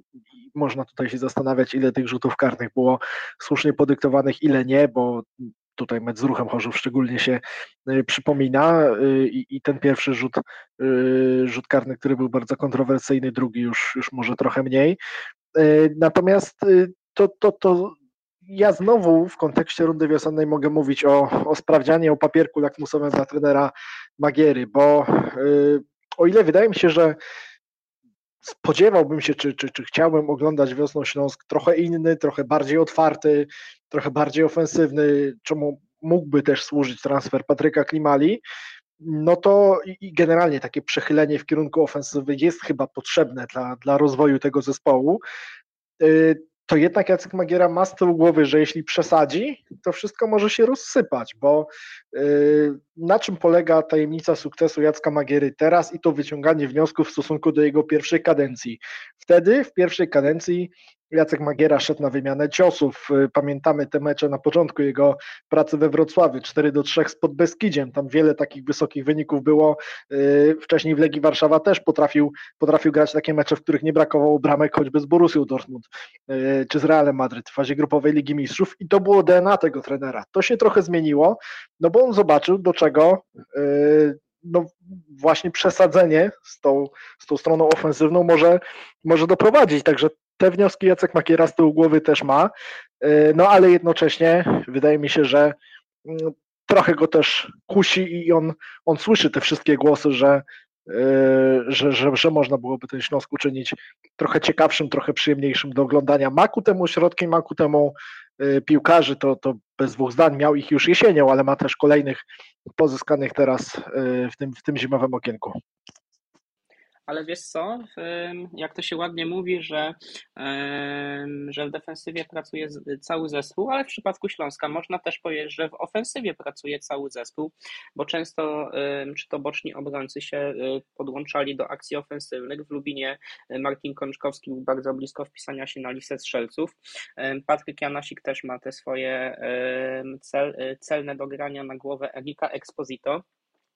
Czy to Peter Pokorny po szybkich y, odbiorach piłki potrafił posłać podanie do Erika Exposito? Mam tutaj obrazek przy czwartej bramce z Legią Warszawa, momentalne przejęcie piłki, szyb, szyb, y, szybkie zagranie, otwierające, prostopadłe. To też y, wina wysoko ustawionych legionistów i wtedy fatalnie dysponowanych w obronie, mm, ale coś w tym jest, że faktycznie każdy, każdy z piłkarzy Śląska Śląska dokłada coś do, y, do tej ofensywy. Jeszcze na potwierdzenie tej tezy mam w głowie asystę Aleksa Petkowa do Matiasa Nauela Lejwy na 1 do 0 w meczu z Widzewem Łódź w Łodzi. Taki Śląsk generalnie na każdego rywala jesienią, tu myślę już nie ma co się rozwodzić nad rundą jesienną, bo to było dosyć dawno, ale miał sprecyzowane jasny sposób. Sposób ogólny był taki, żeby szybko doskoczyć, najlepiej szybko zdobyć bramkę, do 20 do 30 minuty później się wycofać i bronić dostępu do własnej bramki, a plan konkretny był taki, żeby no właśnie, tak jak w meczu z Legią Warszawa, po słabej pierwszej połowie, w drugiej poszukać kontr, poszukać tych długich piłek za, za plecy obrońców i Legia bardzo w tym Śląskowi pomogła i dlatego Śląsk zdobył wtedy aż cztery bramki y, w meczu z Rakowem po słabej pierwszej połowie, po, po, po, po straconym golu i wyniku 0 do 1 do przerwy. Y, zmiana ustawienia i też Śląsk zaczął grać inaczej i też Śląsk zdobył bramkę po błędzie Rakowa, y, po, po tym wyjściu Wladana Kowacewicza, po błędzie, którego się doczekał. Śląsk potrafił być cierpliwy, Śląsk potrafił czasami prokurować też takie błędy rywali, ale no, my mówimy o, o, o, zespole, który ma grać o Mistrzostwo Polski, który ma też wypracowywać coś na przyszłość w kontekście ewentualnie europejskich pucharów, coś takiego charakterystycznego, coś y, przy czym będzie można się uśmiechnąć, pochwalić, tak jak widzimy na przykład Jagiellonii Białystok, ja, ja cały czas do Jagiellonii będę nawiązywał, ale nawet do Lecha czy, czy, czy innych zespołów czołówki, które naprawdę miały, miały dużo takich, takich dobrych momentów jesienią. A teraz wcześniej mówiliśmy trochę o, ofensywie, a dokładniej Karol o tym, że Śląsk powinien postawić trochę bardziej na atak, na to, żeby ta gra była bardziej atrakcyjna, trochę mniej pragmatyzmu. I Adam, czy Erik Exposito zakończy ten sezon ze statuetką najlepszego strzelca ekstraklasy według Ciebie i według Twoich predykcji? Tak, nie tyle co najlepszego strzelca, ale również najlepszego piłkarza, najlepszego napastnika i jeśli dalej jest przyznawane, to najlepszego obcokrajowca na gali ekstraklasy. Więc wydaje mi się, że te cztery statuetki, ja mam nadzieję, że będzie wzbogacona e, o tą piątą i będzie mógł jeszcze raz podnieść trofeum dla mistrzów Polski na gali ekstraklasy, która zawsze się odbywa w poniedziałki po zakończeniu ligi. Karol, a czy ty podzielasz zdanie Adama, a czy może według ciebie ktoś inny będzie tutaj królem strzelców i takim y, najjaśniejszym punktem ekstraklasy, taką wizytówką tej ligi? 14 goli Erika Exposito, 9 Wdowik, 8 Grosicki, Koluris, Szkuryń. Wydaje się, że ta przewaga Erika Exposito jest już znaczna y, i co też się rzuca w oczy, to jest jeden z niewielu y, napastników y, w, w czołówce klasyfikacji strzelców, bo, bo jest Wdowik, jest Grosicki, no Enrique odszedł z Radomiaka, Kuluris, Szkurin to są, to są faktycznie napastnicy, później Welde, Jokota, Kracjun, no to, to, to nie są piłkarze grający y, na tej pozycji, co, co Erik Exposito. On niewątpliwie ma za sobą najlepszą rundę, to, o tym świadczą liczby, o tym świadczą te wszystkie opinie, oceny, też miejsce, do którego doprowadził Śląsk w rundzie jesiennej jako kapitan Erik Exposito, bo to też jest nie do podważenia. Także wydaje mi się, że o ile ta, ta runda dla całego Śląska, dla Erika Exposito też będzie trudniejsza, tak już chyba e, temat korony króla strzelców jest, jest załatwiony i można się zastanawiać na, na jakim poziomie on skończy, bo jeśli chodzi o liczbę bramek, bo raczej nie, nie spodziewałbym się podwojenia tego wyniku, bo też pamiętajmy, że ta runda wiosenna nie będzie równa, 19 kolejek za nami, jeszcze zostało 15, więc raczej nie spodziewałbym się wyniku w okolicach 20 25 czy 28 goli, ale już nawet takie 20 to, to, to byłby bardzo solidny rezultat. Nie tylko w kontekście Śląska w, w porównaniu do poprzednich sezonów, ale też generalnie w, w, w skali ekstraklasy i w porównaniu do poprzednich sezonów ekstraklasy, bo no, trochę brakuje chyba nam, czy brakowało w poprzednich latach takich bardzo skutecznych napastników, którzy zdobyliby 20 goli czy więcej, a, a to zawsze też dobrze świadczy o sile ligi, a jak jeszcze napastnik, taki napastnik ma y, wygasający kontrakt 30 czerwca, to już w ogóle jest bardzo kuszącą opcją. Ada, Raczej Henryka Reymana z pierwszego sezonu Polskiej Ligi, kiedy e, jego dorobek wnosił 37 bramek, no to chyba nie pobije, ale do Nemani Nikolicia też raczej nie nawiąże, ale już na spokojnie do Krystiana e, Gytkiera jego dorobku 21 bądź 22 bramki e, może na pewno aspirować. Tak, a Tak, no ja właśnie o, o Nikoliczu myślałem głównie w kontekście tego wyniku, do którego może doszusować ewentualnie Erik Exposito. Yy, Pamiętam Tomasz Frankowski czy Robert Demian chyba z 14 golami kończyli sezony, także no to, to też pokazuje, chyba 16, Demian 14. No właśnie, to- 15 Frankowski. to też pokazuje no, skalę tego osiągnięcia Erika Exposito również w porównaniu, bo to, to wolę podkreślać w przypadku Hiszpana, jak on wygląda w poprzednich sezonach, bo to, że on mógłby mieć 14 goli na koniec sezonu, okej, bo powiedzmy, że szedł na taki wynik w rundach jesiennych poprzednich sezonów. Pamiętamy choćby trzy gole w meczu z Wisłą Kraków dwa lata temu, więc gdyby utrzymywał taką skuteczność przez cały sezon, to, to, to no może miałby taki wynik, ale strzelić 14 goli w, jednym, w jednej rundzie, no to jest naprawdę znakomita pozycja wyjściowa, na której ustawił się Erik Exposito. No zresztą w poprzednim sezonie to Gual strzelił 15 i został królem strzelców. Trzecia moja próba, żeby włączyć się do dyskusji. Wreszcie daliście mi taką szansę. Dziękuję panowie. E, I teraz chciałbym zapytać Cię, Adam, czy Twoim zdaniem, otóż pytałem, o to też, więc y, idziemy do sparingów, że tak powiem. Adam, czy Twoim zdaniem, patrząc na ten ostatni sparing Śląska-Wrocław, wygrany z KKS-em Kalisz, widać, że wrocławianie już nie mają tych takich ciężkich nóg po obozie, po ciężkiej pracy, która została wykonana w Chorwacji i wydaje się, że już powoli łapana jest ta lekkość przed meczem z Pogonią Szczecin? No chyba ma, można tak powiedzieć, szczególnie patrząc na Patryka Janasika, który miał chyba największy ciąg na bramkę z całego zespołu Śląska Wrocław, bo miał dużo, e, dużo tych strzałów i ładna kombinacyjna akcja w końcu po dobitce udało mu się trafić do siatki. Można się śmiać, że jak wielu znakomitych piłkarzy umawiało się ze swoimi trenerami, najczęściej z Brazylii oczywiście, mieli jakieś tam samoloty i swoje prywatne sprawy, to umawiali się z trenerami, że strzelą dwie bramki i wtedy mogą opuścić plan gry w dość wczesnych minutach. I można powiedzieć, że było tak w przypadku Patryka Janasika, który tuż po strzeleniu bramki zszedł z boiska, zastąpił go Jehor Matsenko. E, No i tak, było na pewno e, było widać po piłkarzach Śląska taką świeżość, radość z powrotu e, już do, do Wrocławia przed własną publiczność, gdzie ta publika naprawdę licznie się zgromadziła. Na Oporowskiej to były bardzo miłe, miłe obrazki i oby jak najwięcej kibiców też przyszło wspierać swoich ulubieńców na meczu z Pogonią Szczecin. Karol, powoli zbliża się pierwsza noworoczna kolejka, bo tak możemy ją nazwać. Y, Czy Twoim zdaniem ta presja, która obecnie jest we Wrocławiu i takie parcie na to mistrzostwo, tak jak czytamy to chociażby w komentarzach kibiców, czy to u nas pod podcastem, czy gdzieś tam pod postami Śląska Wrocław, bardzo często powielany, y, powielany jest taki slogan, że Śląsk idzie po majstra, że Śląsk idzie po mistrza i czy według Ciebie taka presja narzucana, czy to przez kibiców, czy nawet czasami też przez samych piłkarzy, jest odpowiednia i, i może być pomocna Śląskowi, czy może będzie ona wpływała negatywnie na zespół? No jeżeli taka presja ze strony kibiców jest, y, to, to myślę, że może się to skończyć dość głośnym pęknięciem balonika, bo przede wszystkim trzeba nastawić się na to, że Śląsk nie będzie tak punktował jak w rundzie jesiennej. Śląsk dzięki tej zaliczce punktowej, jaką e, wypracował sobie w pierwszej części sezonu, ma duże szanse, żeby walczyć o Mistrzostwo Polski i utrzymać się na podium. Natomiast jeżeli ktoś nastawia się na to, że po 16 meczach bez porażki jesienią będzie, będzie kolejnych 15 e, wiosną i to się skończy na, na 31, to, to, to tak nie będzie.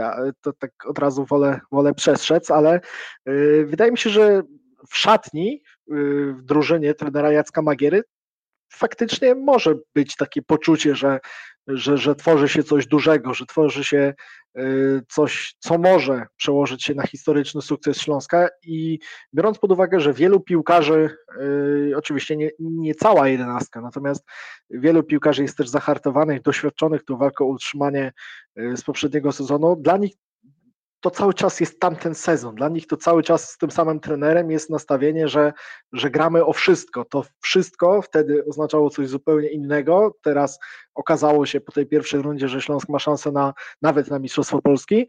Yy, I, I oni nie chcą przestawać. Oni wiedzą, że wtedy się udało, oni wiedzą, że teraz też się może udać tutaj jakby ten cel jest cały czas taki sam, wygrywać kolejne mecze i dopisywać sobie kolejne punkty, tylko że miejsce w tabeli jest zupełnie y, inne. Y, myślę, bo, bo wspomniałem o tym, że spotkałem się z, z wieloma takimi opiniami y, łączącymi Śląsk z czwartym czy piątym nawet miejscem. Myślę, że Śląskowi to trochę może sprzyjać, taki klimat nie do końca poważnego wciąż traktowania ich w walce o mistrzostwo, które się, które może nie jest popularne bardzo, ale, ale, ale jednak się przewija trochę biorąc pod uwagę ten, ten styl, to, to, to, to jak Śląsk wyglądał też na tle najpoważniejszych rywali y, w, w rundzie jesiennej biorąc też pod uwagę, że Śląska naprawdę wiosną czeka trudny terminarz, to są wyjazdy do Białego Stoku, do Poznania, do Warszawy, do Częstochowy, y, jeszcze mógł być wyjazd do Szczecina, ale pamiętamy, że y, zamieniono gospodarzy tych meczów, niewiele brakowało, Śląsk zaczynałby ten rok jeszcze od wyjazdu do Szczecina. Y, do tego kilka niewygodnych meczów u siebie z takimi rywalami jak Stal Mielec, Puszczanie Połomice czy, czy Warta Poznań. Można tracić punkty w tych meczach, widzieliśmy co się działo przeciwko Koronie, czy przeciwko ŁKS-owi nawet we Wrocławiu jesienią. Yy, na pewno, na pewno Śląskowi będzie w tej rundzie ciężej. Yy, na pewno tych porażek Śląsk wiosną będzie miał więcej niż jesienią, wtedy miał dwie. Yy, I ta seria meczów bez porażki skończy się wcześniej niż później, co nie zmienia faktu, że dzięki tej liczbie 41 punktów, naprawdę imponującej liczbie z pierwszej części sezonu, y, no szansa na, na końcowy sukces, a, a powtarzam, sukcesem dla Śląska byłby medal Mistrzostw Polski, nieważne jakiego koloru to, no to są po prostu duże, a jak to się skończy, myślę, że absolutnie tutaj trener Jacek Magiera i jego piłkarze nie spodziewali się, że będą sobie zadawać takie pytania zimą, więc, więc tym bardziej nie będą ich sobie zadawać, póki ta walka będzie trwała. Już tak kończąc powoli naszą dzisiejszą dość długą dyskusję, więc dziękuję Państwu na pewno wszystkim za wysłuchanie jej do końca. I teraz ostatnie pytanie do Adama Mokrzyckiego. E, jak Ty widzisz, Adam, tą końcówkę, ten początek nowego roku i, i przede wszystkim mecz z Pogonią Szczecin? Wiemy, że to jest silny zespół, który e, był zamieszany w walkę o mistrzostwo podczas ostatnich kilku sezonów, grał także w pucharach. Śląsk, przypomnijmy, że ma dość trudny e, terminarz, bowiem wrocławianie grają z Pogonią, Stalą, Lechem, Widzewem oraz Jagiellonią. Ile ty, Adam, przewidujesz punktów w tych meczach i jak ty widzisz ten początek y, rundy wiosennej dla Śląska Wrocław?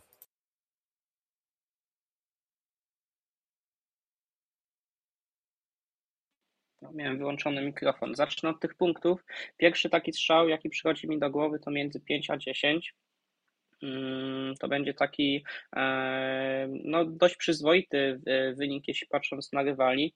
E, powyżej 10 to już e, można być naprawdę bardzo zadowolonym, co daje pokaźny zastrzyk punktowy, żeby w tych bezpośrednich meczach powiększyć tą przewagę nad bezpośrednimi rywalami o te najwyższe cele. Mm, no i ten mecz z Pogonią, tak? To Pogoń jest takim polskim totemhamem, cały czas o tym wspominam e, i albo oni mogą zaskoczyć bardzo pozytywnie, albo bardzo negatywnie. Na pewno w bezpośrednich starciach Śląsk sobie z tą pogonią radzi, bo to są trzy zwycięstwa z rzędu. No i wydaje mi się, że skoro Śląsk wygrał trzy mecze z rzędu z Lechem i na początku tego sezonu wygrał po raz czwarty z rzędu, to czemu by tak e, nie mogło być z Pogonią i niech będzie, że e, będę tym dobrym wujkiem i powiem, że Śląsk zainkasuje trzy punkty i rozpocznie bardzo, bardzo udanie tą rundę wiosenną. Karol, a ty jak widzisz ten początek rundy wiosennej dla Śląska Wrocław, ile punktów typujesz e, podczas tych pierwszych kilku kolejek?